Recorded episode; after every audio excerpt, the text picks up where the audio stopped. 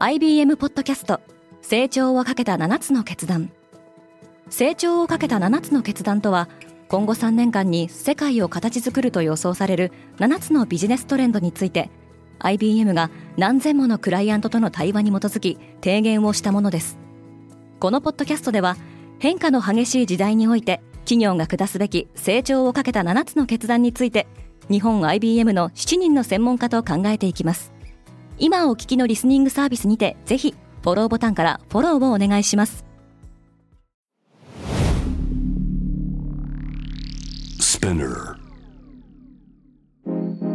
おはようございます。荻野かなです。9月21日木曜日世界で今起きていること。雑誌ローリングストーンはたとえその相手が創業者であっても差別的な発言を許さないという姿勢を明らかにしましたこのポッドキャストデイリーブリーフでは世界で今まさに報じられた最新のニュースをいち早く声でお届けします。ローリングストーン氏はヤン・ウェナーをかばわない。アメリカのローリングストーン氏の共同創業者ヤン・ウェナーの発言が物議を醸していることを受け同氏がコメントを発表しました。ウェナーはロックスター7人へのインタビューをまとめた新著を発表しましたが7人は全て白人男性でした。さらにニューヨーク・タイムズのインタビューでこの点について問われた際の発言が有色人種や女性に対して差別的だったとして批判を集めロックの殿堂の理事を外れることになりました。ローリングストーンはコメントでウェナーの発言は現在のローリングストーンの価値観を体現するものではありませんとしローリングストーンの根底にあるのは音楽は人々を分断するものではなく結束させるものだという考え方ですとしています。世界のリーダーはマスクに会いたがっている。世界各国の首脳が相次いでイーロン・マスクと話し合いの場を設けています。今週国連総会でアメリカを訪れていたトルコ大統領のレジェップ・タイイプ・エルドアンとイスラエル首相のベンヤミン・ネタニヤフがいずれもマスクとの会談に時間を割いたほか4月には韓国大統領のムン・ジェイン6月にはインド首相のナレンドラ・モディやイタリア首相のジョルジャ・メローニもマスクと面会しました。フランス大統領のエマニュエル・マクロンに至っては昨年12月からこれまで3回もマスクと会い非常に感銘を受けたと述べています。各国首脳はマスクにテスラの工場誘致や衛星通信サービスのスターリンク関連のインフラ投資を呼びかけている模様です。またツイッター買収後はマスクの政治的な影響力も増しているとされます。マスクは夢の実現にまた一歩近づいた。そのマスクが率いるバイオテクノロジー企業ニューラリンクは同社で初めてとなる人間を対象とした臨床テストへの参加者募集をスタートさせています。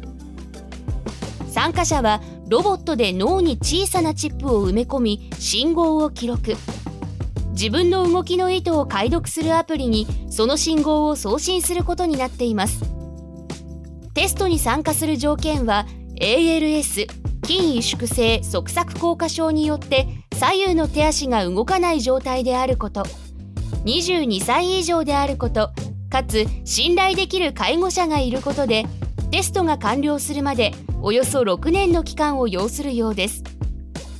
2016年に設立されたニューラリンクは一貫して脳インプラント技術の開発を進めており人体の影響については FDA アメリカ食品医薬品局が今年5月に承認したばかりです。FRB は利上げを見送った。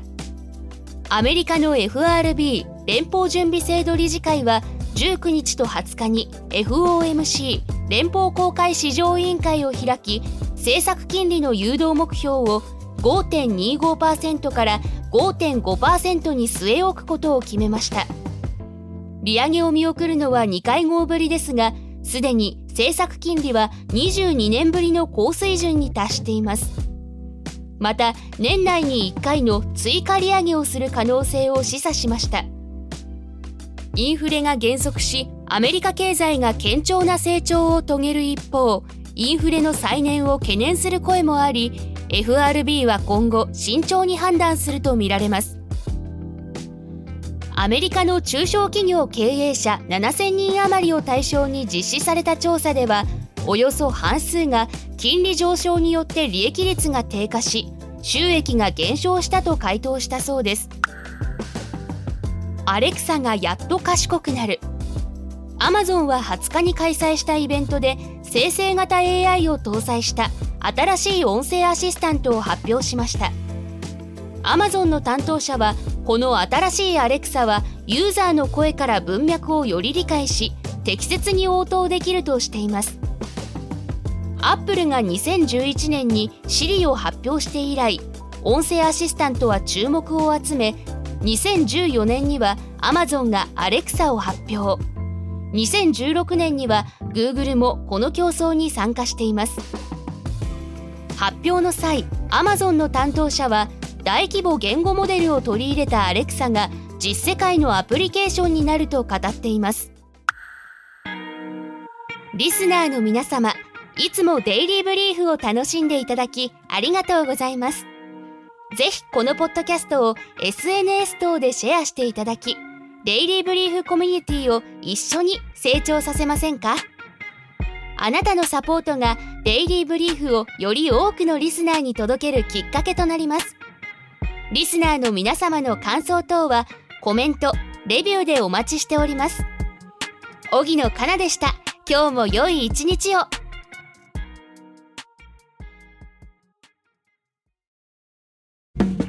リスナーの皆様より多くのリクエストをいただいている話題のニュースを深掘りしたエピソードを週末の有料版で配信中です。今なら1ヶ月無料トライアルを実施中。詳細は概要欄に記載しています。この機会にぜひ聞いてみてくださいね。感想ご意見もお待ちしています。